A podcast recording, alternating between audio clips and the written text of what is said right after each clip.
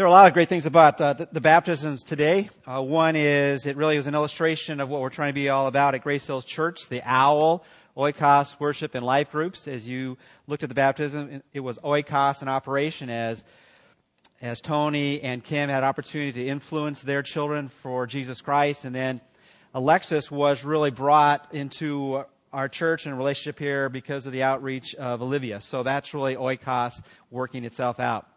Oikos uh, is part of our challenge, and just in case you didn't quite get, I'm a little slow sometimes. Would you admit sometimes you're a little slow? Is if you are coming to the breakfast, we want to know how much food to make. So on your response card, write the word breakfast.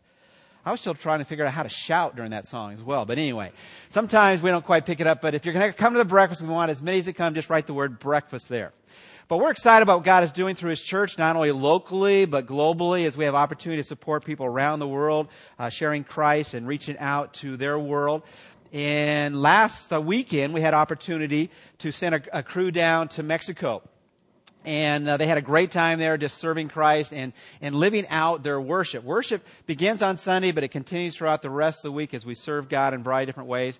And so Donna Lopez is going to share a little bit about our experience last weekend as uh, we had opportunity to, to go down and, and, just be a source of help for those in need. So Don, just give Donna a warm welcome as she comes.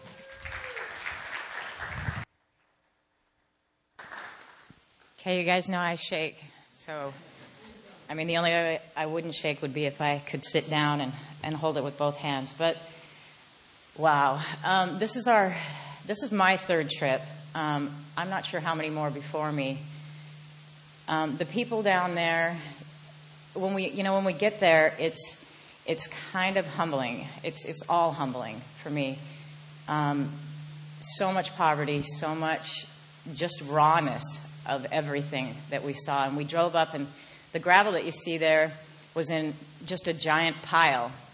And we spent, there's my boy and Dan. Uh, we spent the day shoveling gravel. And, you know, like I said, when we got there, there was just, it, it just seems like there's nothing. And just within one day's work, with all of us working together, something is created there. And we never really quite know what the outcome is going to be until it's finished, but it's just really awesome to be a part of it and see see that come together. Um, the other part of it is when we leave the seminary, we get to go into where the, the actual church is that we support, um, where Alma and Ramon, and there they are, um, the pastor and his wife. And I actually saw three years ago that church just bare bones, and I think Ian and Ann were a part of that trip. And we we actually did the outside. We drywalled, we painted, we put doors up.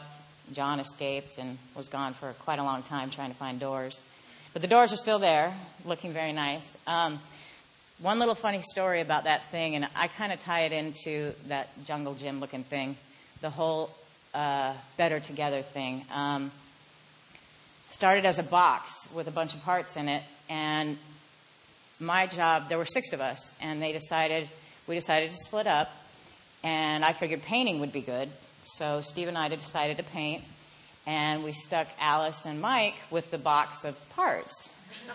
and that all seemed like a really great idea, but Steve and I finished our painting, and Mike and Dan finished putting in the plants and finished the gravel kind of a little bit, and looked over, and Alice and Mike still hadn't gotten very far with the jungle gym looking thing. Well, when we all walked over and looked at it, we realized that there was really only one tool, one screw, one screw on one side, one screw holder on the other side. There was no way. There was just no way they were going to be able to put that together. Now, the directions, mind you, said that one person would take, what, three hours, and two people should only take an hour and a half. Well, needless to say, it took six of us four and a half hours to get the thing together. but we were better together. So that's kind of how the whole thing went. And uh, I just wanted to say one other thing. Uh, maybe if we could just bow our heads in prayer um, for the people that are in Mexico and, and I heard a story on the way back, actually, when we got back, about two people that were shot coming back across the border two days after we came back. So I, I'd just like to say a prayer real quick.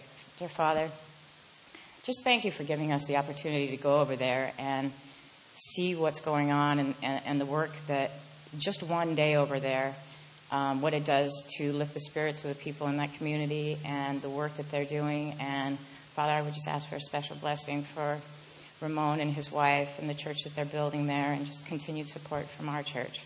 In Jesus' name, amen.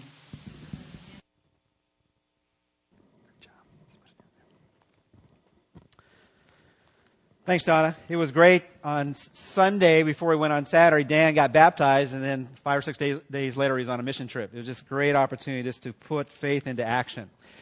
Well, this morning we conclude our series in the Gospels. It's not concluding our series as we look through the New Testament.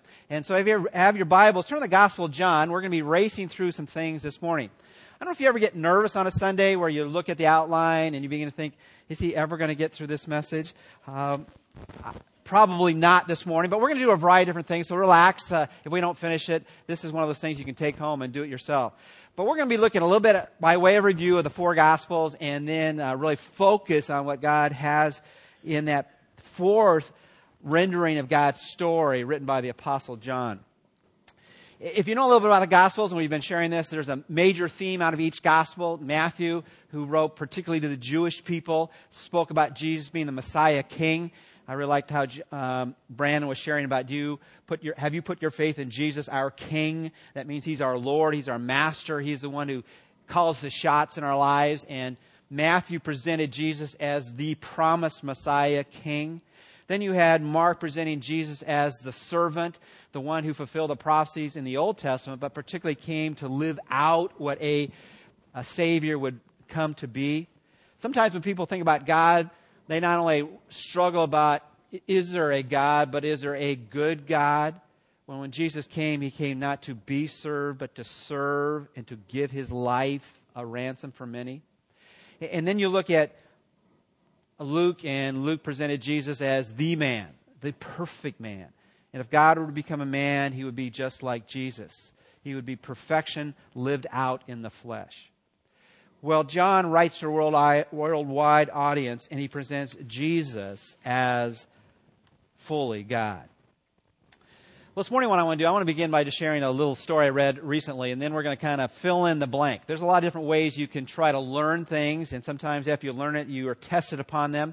I was, I was uh, kind of giving the three baptismal candidates, should I say, a bad time right before. Brandon had uh, oriented them and taught them about the meaning of baptism, the meaning of faith. And, and right before they went out, I said, Well, you know, you have to pass my test or you don't get baptized today. Uh, you're not nervous about taking tests. And they all go, Yes, I am. And so I asked them a few questions. They all passed because they all got baptized. But a lot of ways you can take tests. You can have essay tests, you can have uh, multiple choice, or you can have short answers. And we're going to have some short answer uh, t- uh, learning environments this morning. But as I was thinking about that, I read the story this past week, and it was a children's Sunday school class, and they were undertaking a study of the book of Proverbs. And to illustrate what the Proverbs were, the teacher collected the first phrase of a bunch of traditional American proverbs and asked the children to creatively complete them. Uh, here were some of the results. So, short answers. How would you f- finish this particular proverb? Better to be safe than, but they wrote, better to be safe than punch a fifth grader. Strike while the, their response was, strike while the bug is close. don't bite the hand that, they wrote, don't bite the hand that looks dirty. a, penny, a penny saved is a, they wrote, a penny saved is not very much. and this is the one I like the most. Children should be seen and not their response back was children should be seen and not spanked or grounded. you know, there's a lot of ways we can kind of test whether we really understand the truth that's trying to be communicated. And as we've gone going through the Gospels, we've been trying to express that in a variety of different ways. One particular look at the author, one look at the major themes, maybe the audience into, into which he was particularly writing, and also to give some kind of a summary form in terms of the content given. One of the ways you could do that is, again, filling the, fill in the blank as far as the, the main idea. Through the Gospel of John, what I tried to do was to make it in a variety of different ways, to make it an acronym, which you could put a chapter title to the very theme of the book. Jesus Christ is fully God. One way you could test yourself on that is get the first word and see if you can complete the statement. One example of that would be the very first chapter, which is all about Jesus. And the fill in the blank there is Jesus is the Word.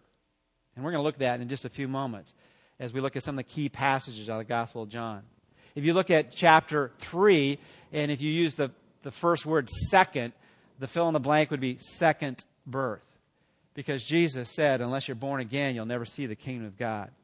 And there are a variety of ways to understand God's word that way.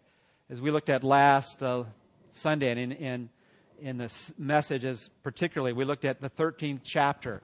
It was all about serving by washing people's feet. And you saw Jesus take the towel of a servant and, and, and bend down and, and reach into the needs of others. Well, this morning, what I want to do, I want to give you the kind of the five, the final chapters. In fact, there's two things I want to do. I want to give you the final chapter, chapters in the Gospel of John, and, and then I want to look at some fabulous truths out of God's Word, particularly as John gives it to us. And it's really John on truth this morning. And we're going to look at a variety of different passages that are that are memorable verses. They're ones you want to underline in your Bible. They're the ones you want to put on your refrigerator. They're the ones you want to put on your mirror. They're the ones you want to put in your car when you stop at a stoplight and make sure you, you get it. And so we're going to look at a variety of things this morning. So if you have your Bibles, get out your Bible, get, make sure you have something to write with, and maybe you can underline these verses if you haven't underlined them before. But let's look at final chapters real quickly because I want to spend most of our time on the verses this morning.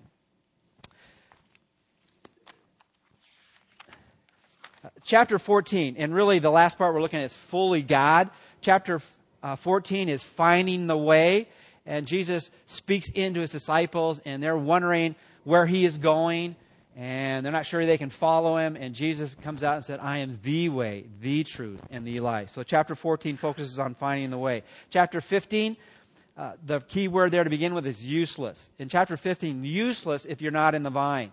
Uh, you can illustrate that in a variety of different ways. We have a lot of equipment up here. And if it's not in a wireless per, uh, perspective, if it's tied into a power source, all you have to do is unplug it and it will be absolutely useless. And as you think about the Christian life, you can go through a lot of motions, you can go through a lot of activity, you can find yourself in a lot of ritual, but if you're not plugged into Jesus, you're simply useless. And Jesus uses that analogy of a branch that's not tied into the vine and it will lose its life. Chapter 16 is looking to the Spirit it's interesting of the, of the Gospels, the four Gospels, most of them focus on God the Father and they focus on Jesus, the one who came for us. But John begins to bring in the life of the Spirit. And we'll be seeing that in a few passages this morning. Chapter 17. Many of you are familiar with the Lord's Prayer. If we were to try to quote it this morning, Our Father who art in, hallowed be thy, thy kingdom come, thy, you get it, all right? And we think of that as being the Lord's Prayer. And that that's true in one sense because it was the Lord who gave us that prayer. But that really is the Lord's prayer for the disciples. You can get it even from the very beginning because when he gave that prayer, Our Father, our Father who art in heaven. When Jesus prayed, he prayed to my Father. And if really you want to see into the heart and the life of Jesus and what he prayed about, you want to look at John 17 because that's the Lord's personal prayer. Chapter 18, our Lord betrayed. Chapter 19, God's Son crucified. Chapter 20, all about Easter, it's the open grave. And then in chapter 21, it's the disciple restored. One of the things that's so amazing about the scriptures, and that's what we're really doing through this series in 2011, is looking at the entire New Testament. And this is true also about the Old Testament, is you look at the heroes of faith, as you look at the people we would normally put on a pedestal because they are ones to be admired and try to follow their example, you find out that they all have some issues. They all struggle in their faith as well. And in chapter 21, you have the disciple restored, particularly Peter. As he denied the Lord three times, Jesus reaches down in his heart and restores him three times as well, and, and calling out for him to love him. Well, there are a variety of ways I was going to look at how we close this gospel. And as I was looking at the final chapters, I was going to pick one of those final chapters and just focus on it, similarly to how we did last week. But what I thought, there's so many great truths out of the Gospel of John that I just wanted to pick out some verses. And what happened is I, I didn't know which verses to leave out. Because you can underline just about everything in this particular gospel, this rendering of God's story. And just by doing it rapidly, I came out with 19 passages. And after I looked at my outline, after it was already printed, I think, well, you know, there's 21 chapters. Couldn't you put two more in there? Well, that's the homework. You pick out a couple more that you would add to this list. And then after I looked at that, I said, well, why didn't you pick one out of each chapter? And so then I did that as well. So I'm up to about 30 already. But these are verses. These are passages of scriptures that even have fuller meaning when you understand the context of the verse that's given to us, God's truth. So what I want to do this morning is simply just look at some great Bible verses. And hopefully you'll desire to put them to memory and make them part of your understanding of who Jesus is. So Gospel of John, beginning the first chapter, beginning with the very first verse. John writes, In the beginning was the Word, and the Word was with God, and the Word was God. What's amazing about this particular passage, it speaks about who Jesus is, who is the Word, and it speaks about partly of his characteristics. If Jesus is the Word, and it refers to here not only the Word being in the beginning, but he's also God, then what would be true about him? He would be, as theologians would say, he would be the pre existent one. He has always been. He didn't come into being on Christmas. In fact, it's very precise in terms of the original language used in the New Testament. It's the word, the word was there is the word eimi, and he could have used the word ginomai. And if he had used the word ginomai, it would say, and the word in the beginning was the word, and the word became God but he used the word was God, which really speaks of that he's always was and always will be. And so as we think about proclaiming Jesus, we're speaking about the one who always was, who always is, and always will be. In the beginning was the Word, and the Word was with God, and the Word was God. Which is even a window into what we understand as the Trinity. Because the Bible tells us that we believe in only one God, but within the one God, there are three persons God the Father, God the Son, and we're going to see a little later that God the Holy Spirit. And so he was God, he was fully God, but he was with God. And the only way to understand that is there is a, one essence, one supreme being. But there's a multifaceted perspective in relationship to that one being. There's God the Father, there's God the Son, and God the Holy Spirit. That, that's the God that we believe in. And then in John chapter 1 verse 12, we have the equation of what it means to become a child of God. John 1:12. But as many as received him, to them he gave the right to become children of God, even to those who believe in his name. If you have your own Bibles here, I'd be underlining all these passages. These are all these are all take-home passages. And as you think about that, a simple equation in terms of how do you come to faith in Jesus Christ, and that was one of the questions I asked Austin, Alexis, and Olivia is, well, what's this baptism all about? Why are you getting baptized? And, and sometimes we, we think that the water is doing the spiritual work. The water in the baptismal or in the lake or in the river or in the ocean. When we drop someone underneath the water and and then bring them up out of it illustrates what God has done on the inside. This is just a physical expression of that. We receive eternal life. We receive the washing away of our sins, not at baptism, but at the point of embracing Jesus Christ as our Savior and our Lord. But as many as received him, to them he gave the right, the authority to become a child of God, even those who believe in his name. And the spiritual equation is this believe plus receive equals a child of God. And so that's the step that each of us need to, to wrestle with. Have we believed and received Jesus as our Savior and Lord? John chapter 3, verse 3. Jesus answered and said to him, Most assuredly, and that's a New King James way to say, truly, truly. I say to you, unless one is born again, he cannot see the kingdom of God. And if you remember, this is the, this is the occasion where Nicodemus, a religious leader, one who was well versed in the scriptures, comes to Jesus at night, probably embarrassed that other people might see him and wonder why he's falling after those in his religious, religious world rejecting and, and ask them, well, how, how, can I connect with what you're saying? I, I know you've got to be from God. And Jesus, right at the start of the conversation, says, unless you be born again, You should not experience the kingdom or rule of God personally. See, Nicodemus was, was staking his confidence in being Jewish, to being one who observed the law. But what he didn't understand that was not enough.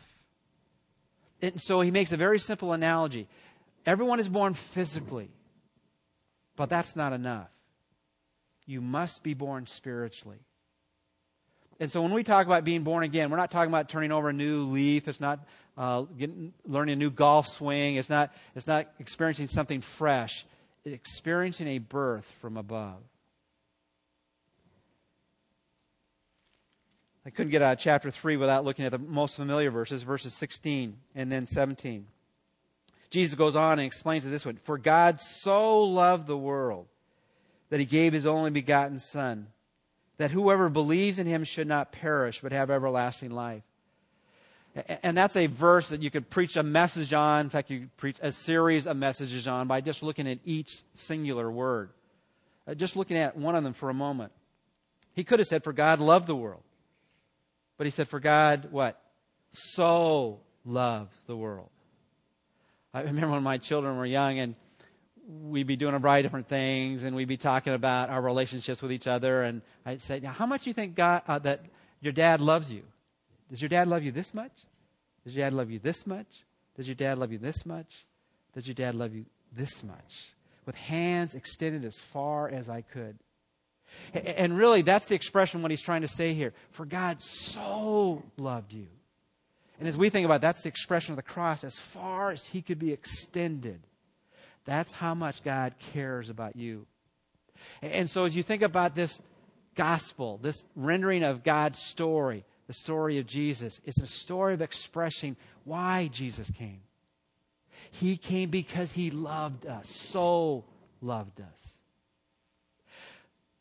But as we all know, some of us are a little slow.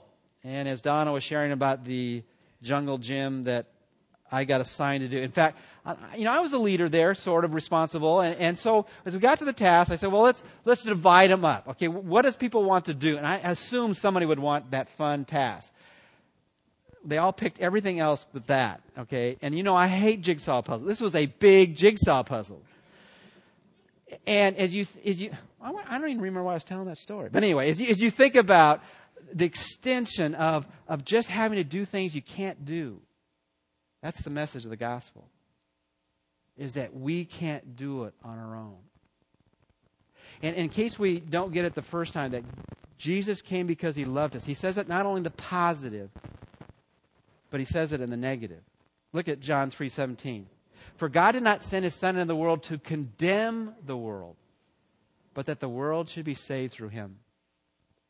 Some people's picture of God is God is up there and he's got this big thumb and he's looking for people to put that thumb on their neck. That he's, he's delighting in judging people for their sin. That's why Jesus came, not because he came to condemn us, but to rescue us. God not only so loves you that he sent his son, he sent his son so that you might not be judged that you might not be condemned. In fact, every verse in the Gospel of John is so filled with me. Look at verse 18. This is for free. He says this He who believes in him, this is Jesus, is not condemned or judged, but he who does not believe is condemned already because he has not believed in the name of the only begotten Son of God. Probably one of the most repeated conversations I have with people as they are struggling about faith, and particularly if they believe a variety of different things about God. One of the things I'll share with them is, is I know where I'm going to go when I die. And their normal response is, well, how could, how could you know? How do you, how do you know that somehow when you die, you're going to be good enough to get to heaven? Are you sure you're going to pass that judgment? Are you going to pass that test? Each one of the baptismal candidates said they didn't like tests. None of us like tests. Well, how do, how do you know you're going to pass that test? Because God's word has said I've already passed it. My judgment has already been made. The grade has already been given to me, and I've passed. He who believes in the Son has been judged already. And he who chooses not to believe in the Son, that judgment has already been made as well. And their, their grade will not be pass, it will be fail. And why? Because they have not been able to deal with their sin, which keeps them from God.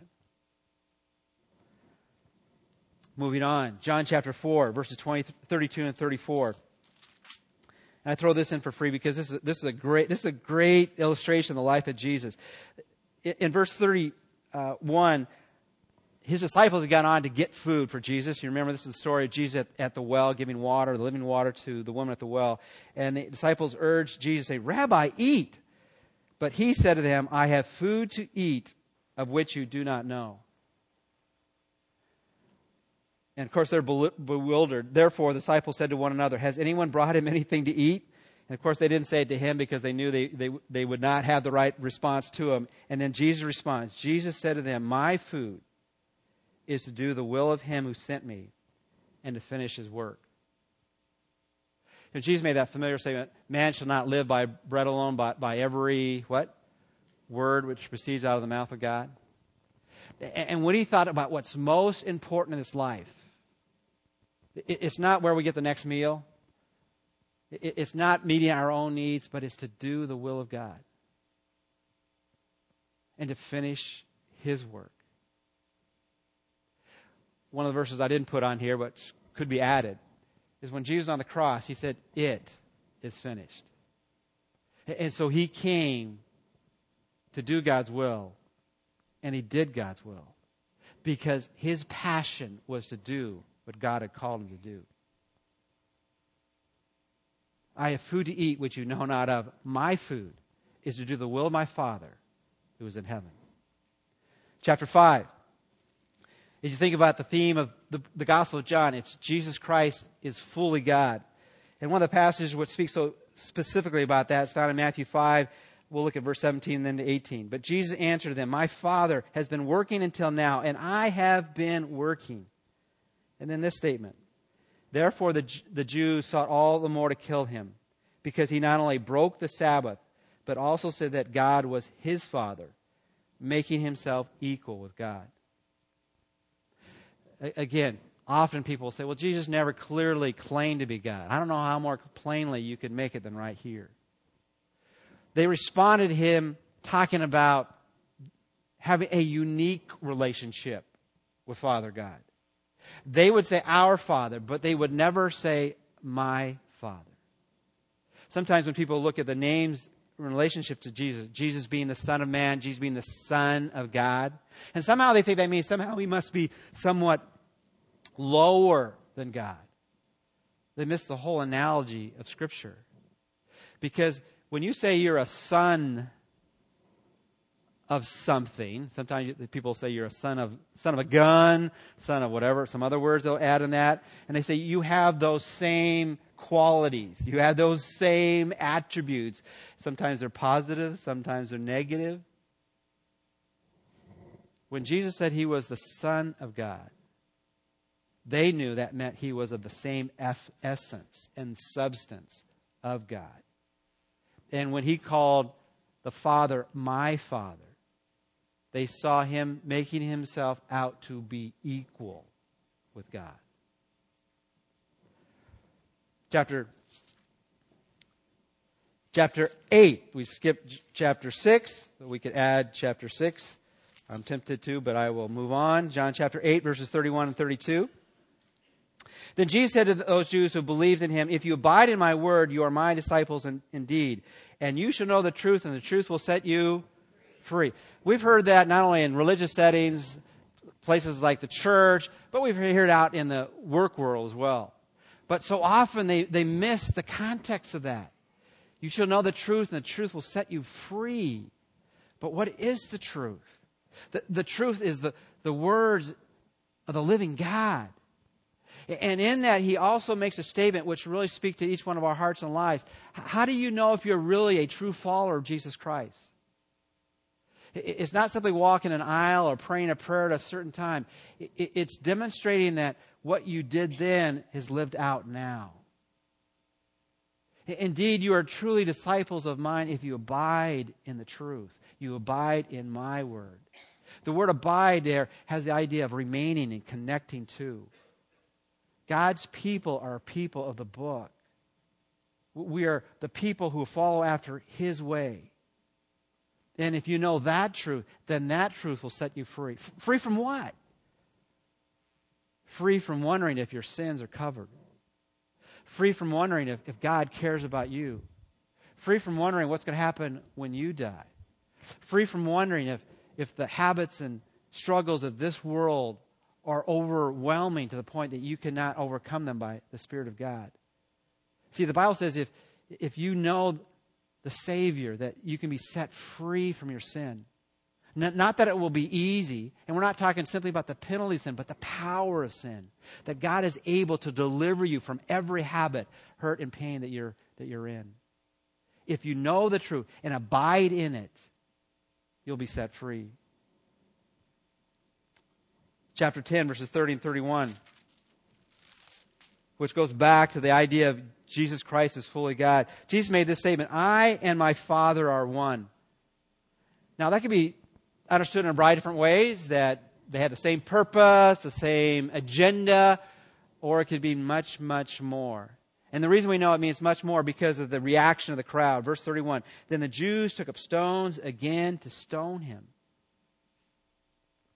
We have no freedom to say Jesus is simply a great teacher, a prophet, because he over and over claimed to be of the same essence of the supreme being in this universe. I and the Father are one. And the immediate response was to pick up stones to kill him. John chapter 11, verses 25 and 26. Jesus said, I am the resurrection and the life. He, and often we kind of stop there, but it goes on. He who believes in me shall live, even though he may die, he shall live. And whoever lives and believes in me shall never die. But what I like so much about this passage, it goes on, and then he gives an invitation do you believe this? I think I shared when we are going through this section of the Gospel of John. So often I will turn to this passage. And it's, it's one thing to pray on behalf of others. And we have a variety of people in, in facing surgeries, have just gone through them. And we don't know what the days coming will bring to pass. And, and we can pray for their healing. But much more, what we can offer them and some, most of them have already embraced it, is that life goes beyond this life. How, how counterintuitive is it to say, I am the resurrection and life. He who believes in me, though he may die, he shall live. How can you die and also live? Unless there's something beyond this. Lazarus went to the grave, came out of the grave, but then went back to the grave. But the final story is in the presence of God now. John chapter 13. Jesus, after washing the disciples' feet, we looked at this last week. If you know these things, blessed are you if you do them. Again, counterintuitive. Jesus presented a message in which if you want to gain your life in this life, you've got to lose it. You've got to give it away. And when you do that, you follow after my example, then your joy will be multiplied. John 13, 34 and 35. John writes, recording Jesus' words, A new commandment I give to you, that you love one another as I have loved you, that you also love one another. By this all men will know that you are my disciples if you have love for one another. We have stated as a, as a purpose process for our church to be committed to oikos and worship and life groups. You can't live out God's badge of being one of His family members without doing it in community. Because a new command, it wasn't that God had never said we ought to love one another, but this was a, a different step now. We are to love like Jesus loved. He was the example, and He loved others to the end. He, he brought it up to another level where we're not only to love those whom love, who love us, but we are to love those who don't love us. And so we are watched by a watching world to see how we treat each other. And as we think about that, we need to love people who are not only easy to love, but aren't so easy to love. Kind of the EGR people in this world, the extra grace required people in this world. And the only way that's lived out is by being with God's people. To, to love when you don't feel like loving them. To love them when you don't even feel like they deserve love, because we never deserve love. But Jesus loved us while we were yet undeserving sinners. Christ died for us. So we are called to love and care about others because this by this all men will know that we are his followers. Quickly, John 14, 9.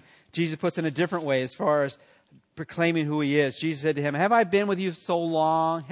Have you not only seen me for so long, Philip? He who has seen me has seen the Father. So how can you say, Show us the Father? See, those who were closest to Jesus often didn't get it. They, they were a little slow as well. And finally, after he, Jesus made that statement, I am the way, the truth, and life. No one comes to the Father but through me. They still weren't getting it. And they said, Well, we'll really understand it if you could just show us God. Show us your Father. And Jesus say, I am in your presence. If you've seen me, you've seen the essence of God. I and the Father are one. If you've seen me, you've seen the Father. John 14, 27. Jesus makes these statements Peace I leave with you, my peace I give to you. Not as the world gives, do I give to you. Let not your heart be troubled, neither let it be afraid. Now, this is a statement in which we experience God's supernatural presence and how it impacts our life. It's one thing to experience peace when, when nothing's going wrong. But what Jesus said, I'm going to give you peace not like the world gives. I'm going to give you that comfort and that assurance that God is with you. And everything that you experience is filtered through His hands. And no matter how many trials and challenges you have, my presence will always be with you. Therefore, you don't have to be troubled or confused nor be afraid because my peace will be given to you. John 15, 11. Jesus makes the statement, These things I have spoken to you, that my joy may remain in you, and that your joy may be full. The Christian life should be the one in which we experience life to its greatest experience. Jesus said, I came not to give you life, but life more abundantly, that my joy, my full joy, might be yours.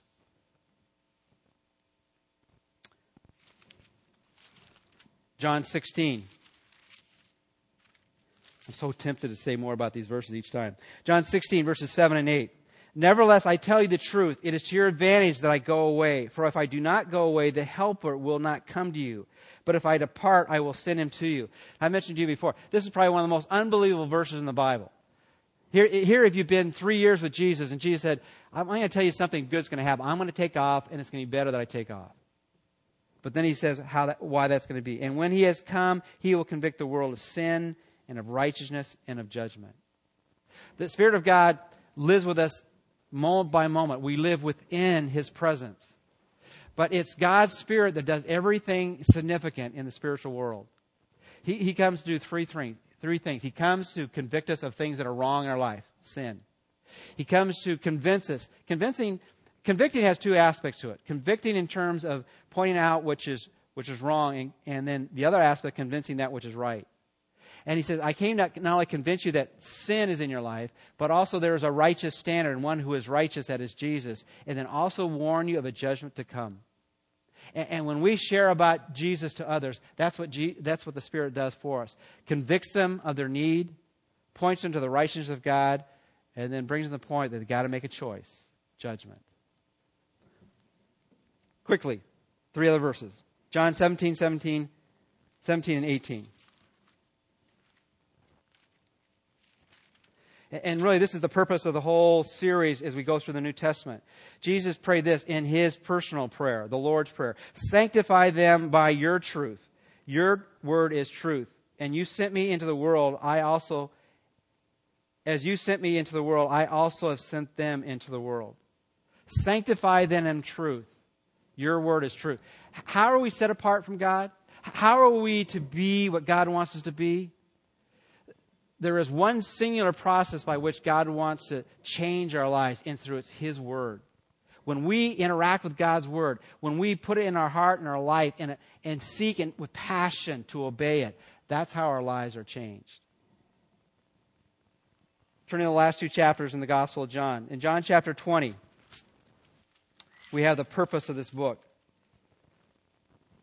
Verse 30 and 31. And Jesus, truly Jesus did many other signs in the presence of his, of his disciples, which are not written in this book. But these are written that you may believe that Jesus is the Christ, the Son of God, and that believing you may have life in his name in, in, many ways, the Gospel of John, which is true with the other Gospels as well, as well is not so much a, an academic book, but it's an evangelistic book. It's a book bringing people to a point of commitment. These were written for the express purpose that you might believe that Jesus is the Christ, the Son of God, and that in believing in Him you might have life in His name. The Bible wasn't written so much for information, but for transformation. As we see the purpose, it's for us to encounter God, His truth, and allow that to radically change who we are. He closes this book. We began with the first verse in this book, in verse 25, where he said, And these, these also are many other things that Jesus did. And there are also many other things that Jesus did, which if you were written one by one, I suppose that even the world itself could not contain the books that it would be written. And then he closes with the, tr- the word amen or amen or, or that this is true. And really, what he's saying here, even as I've raced through 19 passages, what I did was select certain truths out of the Gospel of John. It was not exhaustive. We would have, we would have to read every single verse that John wrote. But what we did here, even though it was selective, just like as John wrote selectively about the life of Jesus, it was sufficient. And as we think about what we need to know about God, we, we have more things to know about God than we can contain as it is.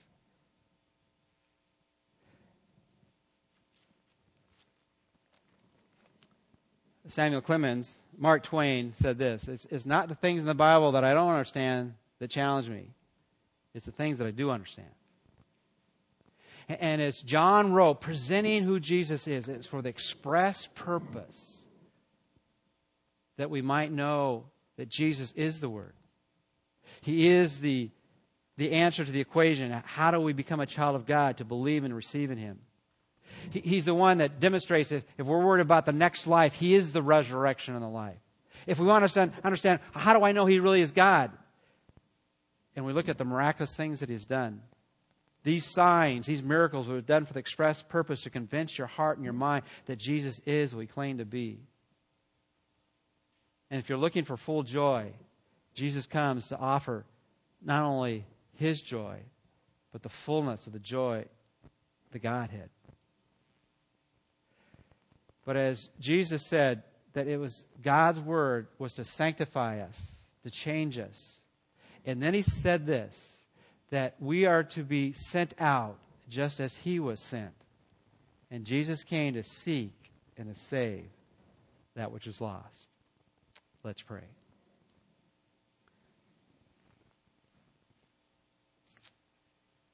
Father, so many things that you have said to us that speak about life in its fullness. And Father, we would pray that we might be a people that not only receive the truth, but give the truth out. And Father, if there be anyone here this morning that has not made that step, might they recognize that the equation is open for them. It's all about believing and receiving the one who came and died on the cross and rose again to become a child of God. As we continue to worship this morning, might each of us settle in our own hearts and mind that Jesus is not only fully God, but He's Lord. In Jesus' name we pray. Amen.